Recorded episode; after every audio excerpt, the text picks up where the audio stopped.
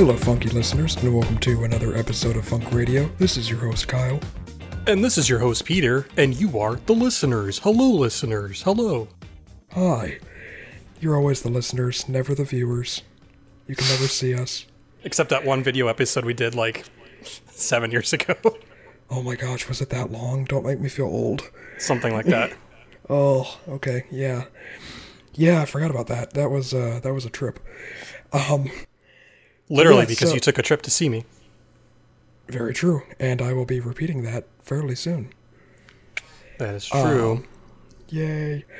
So, um, enough about my personal life, I guess.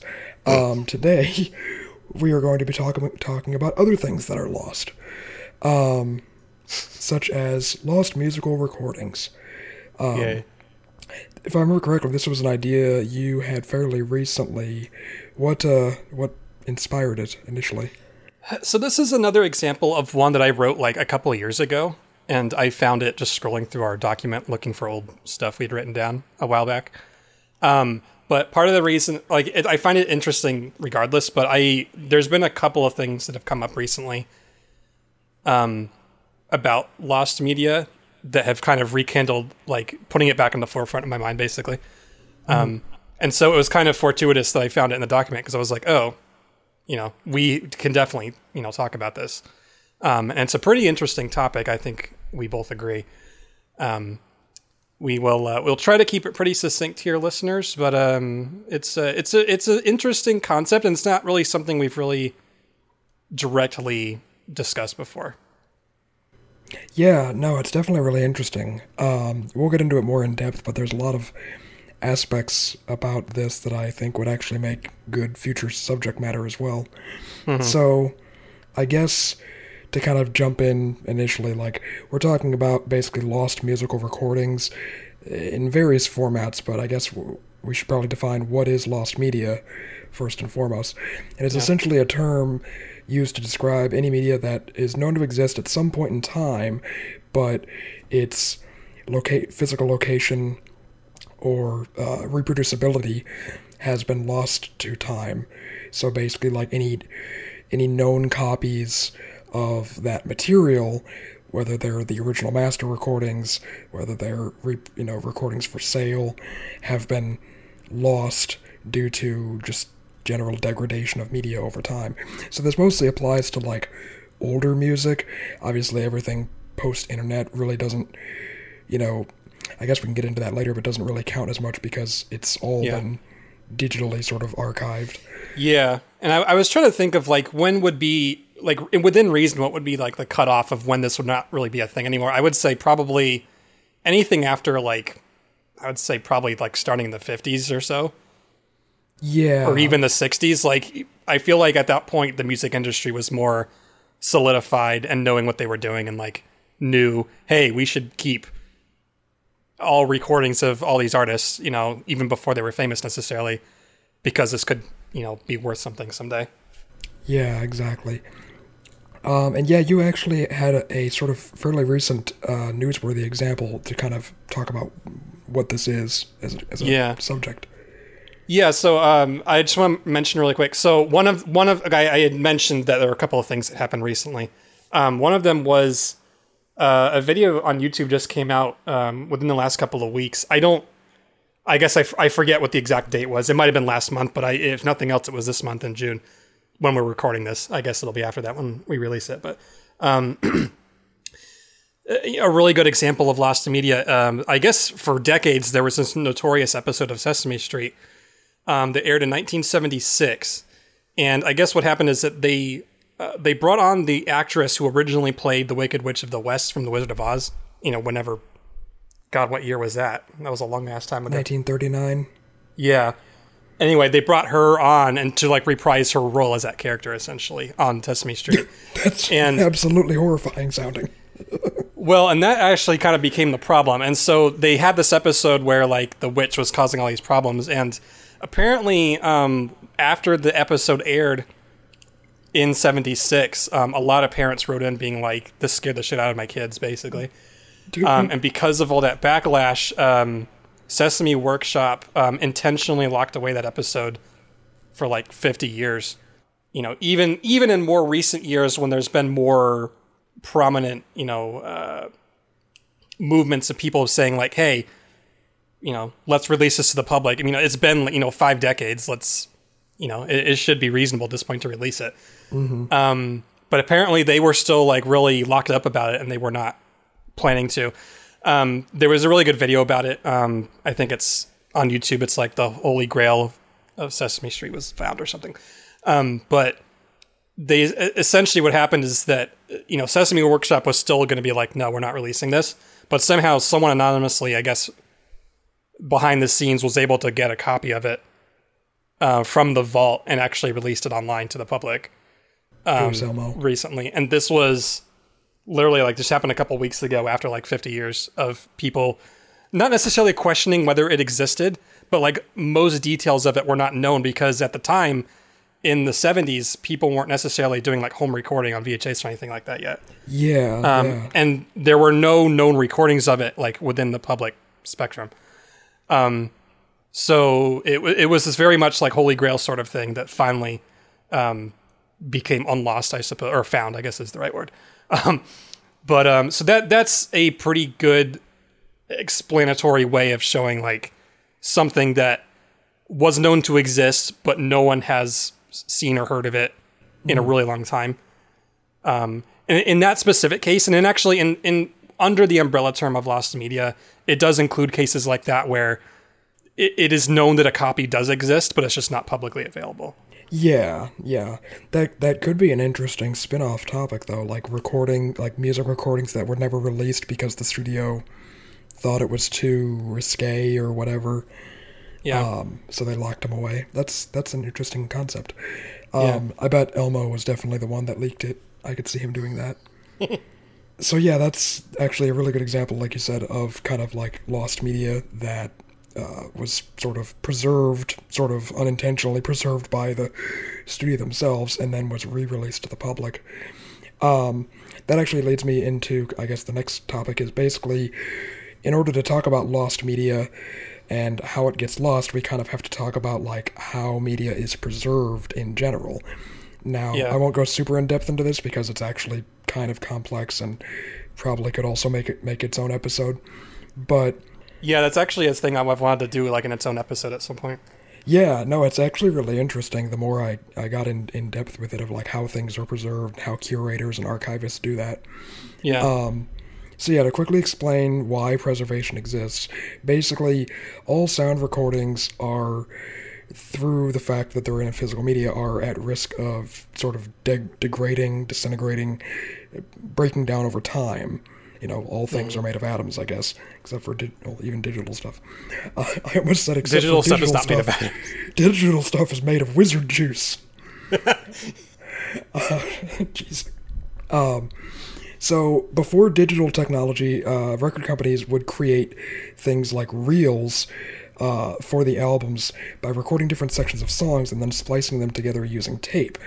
Um, often these were referred to as like master recordings that came straight out of the recording studios before they were sort of re I don't want to say re-edited, but remastered, essentially for uh, mass production to the public. Right. Um, and so some of these original tapes are still around. They're archived. They're in places like the Library of Congress, the Smithsonian Museum.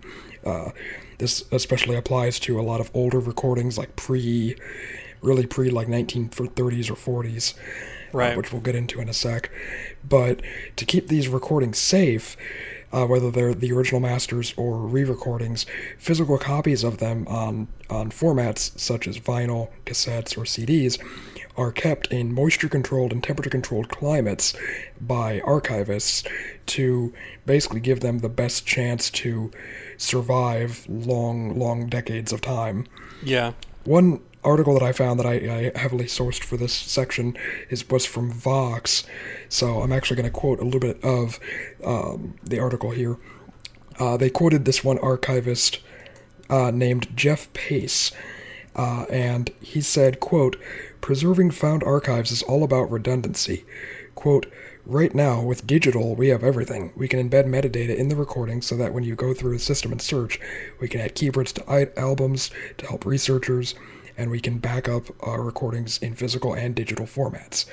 So he's kind of reiterating what I said before, where although archivists in modern times are basically digitally reproducing all of these old recordings, they're still intent on having the physical backups. Yeah. So I guess one really good example of of the way that this is used is actually regarding music from the early early 20th century. We're talking like 1901 to 1925. Basically stuff that I think in modern times would be considered public domain. I don't know. I think the public domain goes to like 1922 or something. Um, something like that, yeah. Yeah, I know we've kind of talked about that before. Um, and basically, the Library of Congress, they have a uh, sort of program called the National Jukebox, which is an online digitization of over 10,000 historical sound recordings from 1901 to 1925 that anyone can listen to. Um, the uh, this guy Jeff Barton said, "quote All of these recordings were recorded without microphones, and some things are recorded better than others. So this whole era of recordings that was done basically before modern even modern recording equipment existed or was invented." Mm-hmm. Um, the, this whole era was lost to basically everyone except for the original people that collected these these these curators that would basically hunt down these recordings all over America. Hmm. Um, and now, due to this this uh, Library of Congress team, uh, these physical recordings are in you know proper storage, and there's a team of highly qualified sound engineers that are working to basically digitally back up these recordings and preserve them within the Library of Congress to basically keep them around for hopefully the next 500 years. I don't know right. what their timeline is. Um, and so, yeah, basically, um, in in creating this project, not only did they basically gather all of these pl- recordings in one central location, they by digitally backing them up, they basically made them freely available to anyone for anyone to listen to, to kind of help preserve the music created in the basically the early 20th century when recording equipment was first invented. Um, yeah, and I mean, I'm sure that for every for everything that they have preserved, there's got to be so much more that yeah, either exactly. just no one even knows about, or exactly because they know, know they do have. know about, but like no one knows where like the original recordings are. Exactly. I mean, yeah, they're only only able to get their hands on on what people know ex- is out there and exists. Right. So hopefully, there'll be yeah. enough antique road shows to help discover new uh, new music. um, that could be our new series, Antique Funk Show. there you go. I don't know.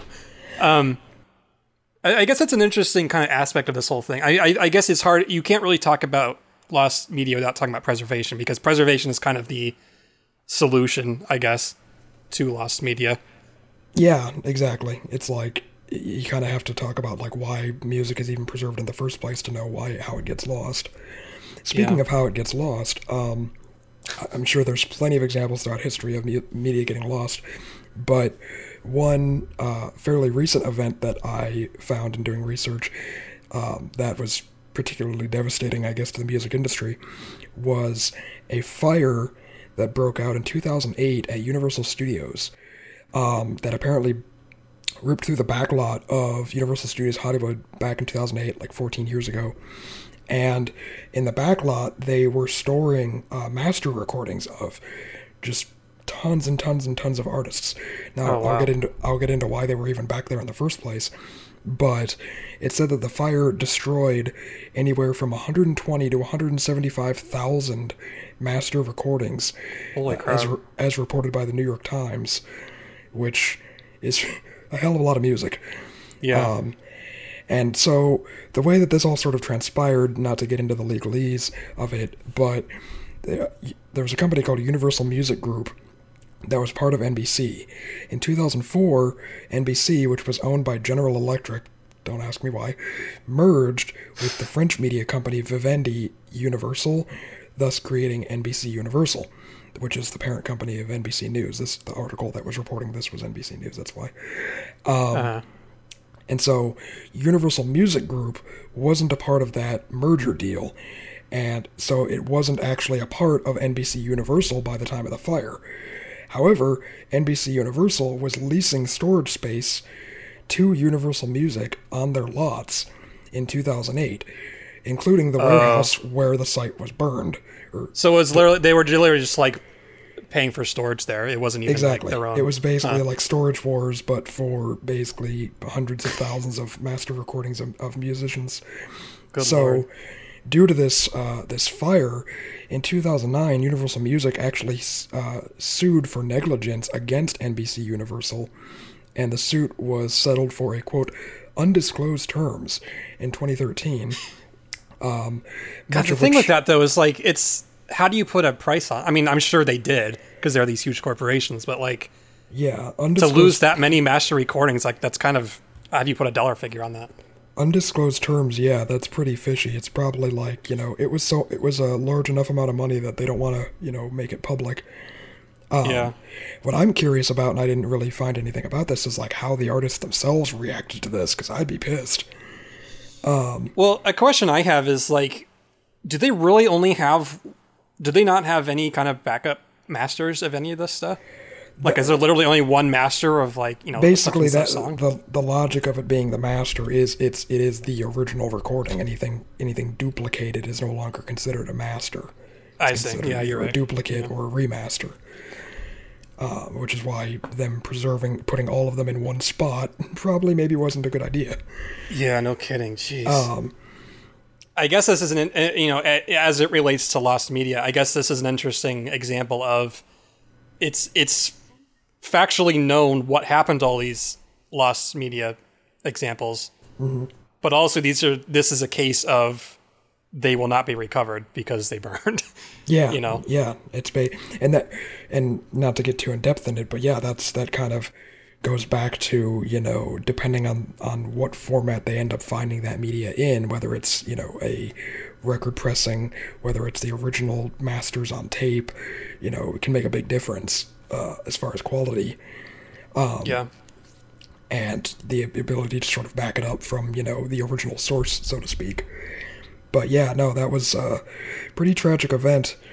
It was like the basically the burning of Alexandria for mu- for modern music. Well, I was gonna say too, like it, you in so many cases, like in the 1800s, even uh, the 1900s, early at least you know, early years, like pretty much anything you can think of, like at some point that place burned. Like it was just so fucking common. Mm-hmm. But like for that to happen in 2008, that just seems so far removed from what you would expect, Yeah, especially for something that was holding that many like valuable, one of a kind resources. You know. Yeah, I think that's probably why Universal Music went after NBC because they Yeah. were like. But at the same time, it's like you guys releasing the space from them. You should, you should have, you know, Right. I mean, that comes with certain like liability agreements and all that. so- Exactly, exactly. But yeah, no, that was uh that was just like I said. Well, I'm sure there's many other stories of thing of instances like this, but this one was fairly recent. So, Yeah. Hey, Kyle, hey, Peter. Do you know what a website is? No, It's a thing on the internet and you can go there and it's fun. is that where I can find things to do? Yes, you can find things to do there. uh, getyourfunk.com is a website for funk radio and there are, you can find our, our episodes there and you can listen to them and you can download them and we have a tip jar. Do you like money, Kyle? I love money. Well, people will give us money there at getyourfunk.com. Yay! Do you have a favorite episode of Funk Radio? I like the one about butts. Well, at getyourfunk.com, you can use the search bar and type in butts, and it'll pull up our episode that we did a while back about butts. Yay! And now back to our previously scheduled content. So I guess the flip side of that coin is that you know, in most, I would say in most, if at least many cases of lost media, the the location of the original source is not known, not necessarily. Um, like we said, there's a lot of cases where like we know that a corporation is withholding it from the public, essentially. Um, but in a lot of cases, nobody had any idea, has any idea where that stuff is. And uh, actually, I, I didn't write anything down about this in particular, but I know in some cases I've read that like uh, in more obscure cases, like people kind of don't agree on whether it even existed in the first place. So you know, it it, get, it kind of gets to that point. So there's a big there's this big spectrum, I guess. Um, in terms of stuff that you know probably existed or did exist, but you know we don't know what happened to it necessarily. I assume you've never um, heard of the rock band Halyx um, from Disneyland in the 1980s, Kyle. No. It's pretty obscure. Um, so I, I watched a, like a full documentary about this on YouTube. I don't know a while ago, but I, they essentially they were like a space rock band that Disneyland created to kind of like uh, draw more um, of a crowd of like young people or like teenagers into the park in the 80s and it was very much playing off like the popularity of Star Wars at the time. Um, so you kind of had like the knockoff Wookiee character. Um, you, I think you had like a robot character in the band. It was very, it's really bizarre, um, but it's also kind of interesting.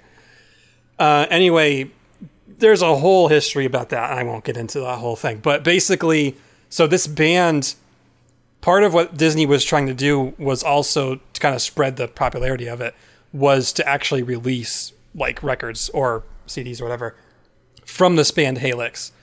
They were under Walt Disney Records at the time that they were starting to like plan out, you know, are their record release and all that. I, one website, um, imaginenerding.com, uh, said, quote, due to various changes with their recording company, Halyx was eventually dropped from the label before their first recording could be released. And so it, it is said that um, it's not entirely clear whether that that debut album of theirs was only planned or whether they actually like completed it and didn't release it or if there were like uh, demo recordings. So this is a good example of something like most of the details of it we just don't know other than like it may have existed at some point. Yeah, that's that's interesting. It's almost like a urban legend type thing. Yeah. Well, in like in cases like this, it there was some meat to the story because like in articles at the time it was saying like, oh, you know, this this you know, having an article about the band basically, and they're saying like, oh, they're also working with Walt Disney Re- Records to produce an album to come in, you know, whatever year, but then it never happened. So at, at that point, it becomes like, okay, we know that they were planning it at least, but we don't know how far they got. Um, so I guess this is this could be like the opposite of what you were describing of rather than being known and destroyed, it's like, did it ever exist in the first place? I also wanted to look at kind of like examples of basically lost music media that was eventually found. And I think there are several cases of that. Um, one that I kind of just picked out of the blue was apparently some um, of the original like recordings of Joni Mitchell before she was famous or anything um, were recently discovered after being lost for more than 50 years. Um, so I guess uh, a radio DJ in Vancouver, uh, Canada, Barry Bowman, um, at, at the time, early in his career, I think he was like 19 years old or so, recorded like some of her first songs. Like I said before, she was famous. It was kind of just like they were having fun. And then in years later, you know, she becomes a, a famous musician and all this, but the tapes were kind of forgotten about. Um, and then around 2018 or so, I guess Bowman's daughter dropped off a box of old tapes and cassettes and stuff they had in the house. And he made the joke of like, "Oh, I wonder if the lost Joni Mitchell recordings are in there." And then actually, they were in there. And he said, "quote As I said that, there they were. I realized that there were two tapes with a total of nine songs." Uh, so as a result of this, he reached out to uh, Verve Records, which I guess apparently was who had the rights to her music, and they basically confirmed that he probably had the first ever recordings of her. And so in 2018, um, he basically presented the tapes to her in LA. And in 2020, I saw an article that basically said they were releasing these for the first time to the public on like a new box set, basically. So this is kind of a cool example of, you know, a, a lot of people probably didn't even realize that these necessarily existed. Yeah, yeah. That's and that's kind of interesting. Like, I'm curious how many artists, you know, when they were first developing, so to speak, like, you know, did these little sort of fun recordings and then didn't think anything of them and either kept them for posterity or Yeah. maybe didn't. And, you know, they're out there floating somewhere in someone's garage sale. Yeah, and I know that like in certain, I, I feel like we probably talked. Th- we might have even done an episode once about like demo tapes or something like that, like years ago. Um, but I know in some cases, even if they weren't never lost necessarily, they just weren't like publicly released for a long time. Like I'm pretty sure they've like officially released like demo tapes, all of that, that exist from like the Beatles, for example, and other like really famous musicians where like basically any recording of theirs ever, no matter how shitty it is, like It's they'll worth money. it or Yeah, uh, exactly. release it. Exactly. Um, but and, you know, I would say for most artists, that's probably not really the case, and you know, and these weren't even necessarily official demos either. It was kind of just like a spur of the moment thing when she was 19 years old. Yeah.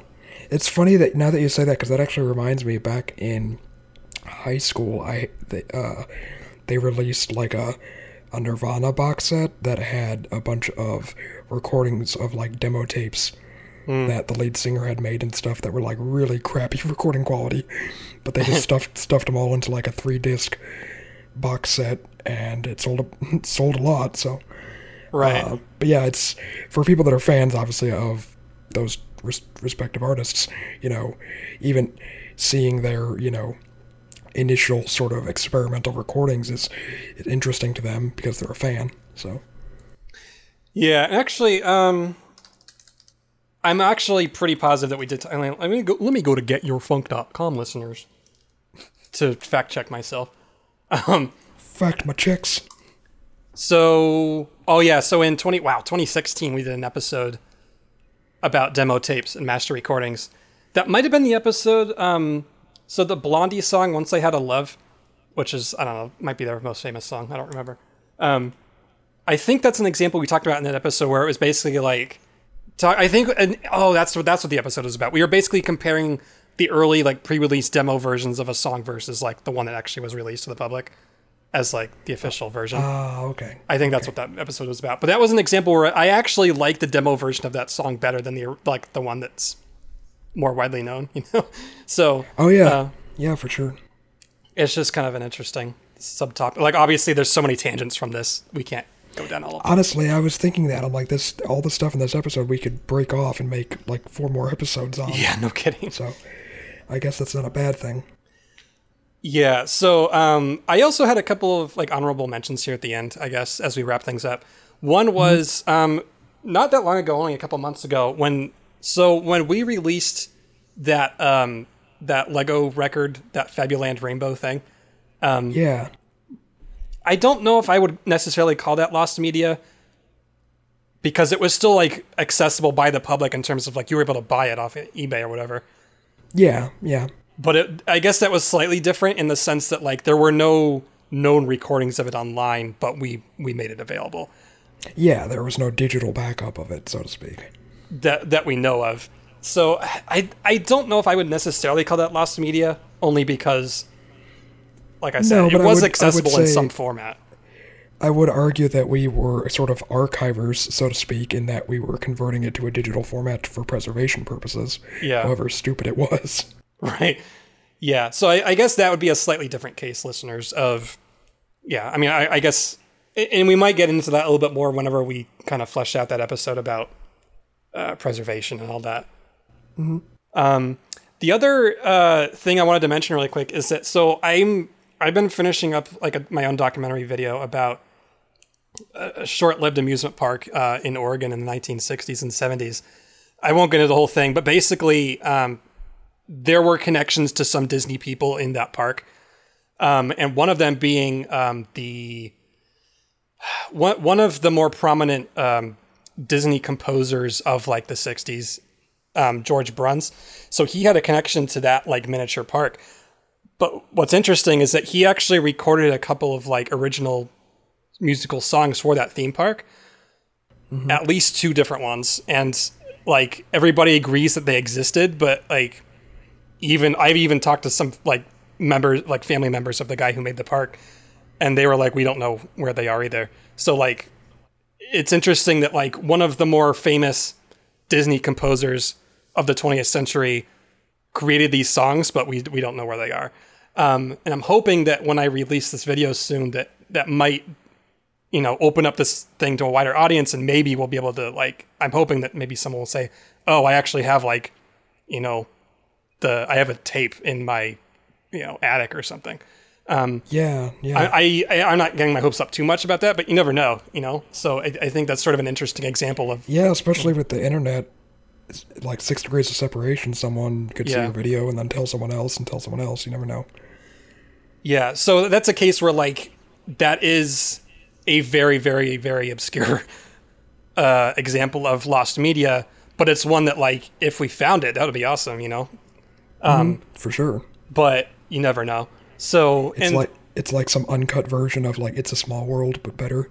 basically, yeah. So um, I just wanted to mention that really quick because that was I think that was the other thing that recently had lost media on my mind as well. Mhm, that makes sense. So and and that's a case where like if somebody does find it, like I want I definitely want to be a part of like helping preserve that, and we may even mention it on the show if that does happen. Um, Yeah, I was, yeah, I was gonna say if it's if it's within reason, you can make like a whole separate video of you like flying out and listening to it or something. or I just tell them to mail it to me and I'll figure it out. Tou- Touche. um, But yeah, no, that's super cool. yeah. So um, I and I guess more or less that's all I have. I will say that there are a lot of people online. Like there's like a whole like communities of people who document the very little bits and pieces that we know about certain various lost recordings or even you know lost tv episodes um, stuff like that. Um, so there's a ton of information about that online. Um, obviously as a music podcast we stuck to music for obvious reasons. Um, but really i mean this is just the tip of the iceberg. I, I don't necessarily think we need to, need to come back to this in another episode with more examples but there's like literally hundreds if not thousands of examples. Um, listed online if listeners are interested in i guess looking up more Yeah, yeah. I mean, like I said, we just kind of scratched the surface uh, in terms of just examples of this. There's plenty more out there. Um, I guess if you listeners know of anyone that has lost media, or you have any lost media on your person, uh, let us know, or let Antiques Roadshow know. if you've ever burned down a warehouse full of priceless musical recordings let us know on facebook Exactly. You'll remain anonymous. um, so yeah, uh, let us know on our Facebook page at facebook.com slash getyourfunk. Uh, as Peter mentioned earlier in the episode, you can listen to this episode and all of our episodes at getyourfunk.com. Uh, we're also on Spotify, Apple, Google, places, things. yeah Uh, people, place, things, camera, woman. Um, so yeah, this has been your host, Kyle. And this has been your lost host peter thanks for listening Are you a lost boy? yes um, we will talk about something next time and you will listen next time Bye, we love you.